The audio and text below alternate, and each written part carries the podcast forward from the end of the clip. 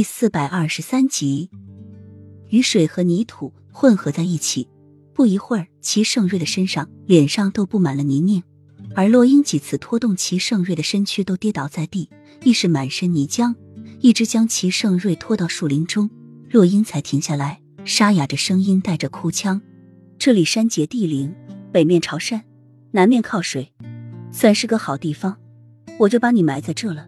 不过你不要怕。”我不会让把你一个人留在这里。我知道你最害怕的就是孤独，你的心很寂寞，所以等我回到宫中，我把小溪带来，我们一家三口就居住在这里，一直陪着你。我不会再让你孤独了。我要像你一样，在你坟头的对面建一个窗户，每天清晨醒来一打开窗户，我就能看见你，就像六年前我你一打开窗户就能看见我一样。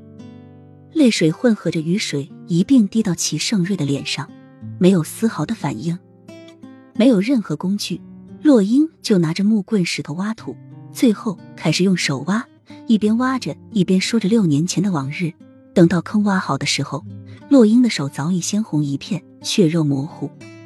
洛英用尽最后一丝力气将齐盛瑞推到坑中，血肉模糊的手轻轻地摸上齐盛瑞的脸颊。这时雨已经停了，天气慢慢的又恢复晴朗，躲在云层中的太阳也慢慢的露了出来，光芒一下子照到齐盛瑞惨白妖异的脸上，更显齐盛瑞脸色的恐怖。洛英开始慢慢的填土，一把一把的把泥土散在齐盛瑞的身上，每散一把就像在自己心上割一刀一样。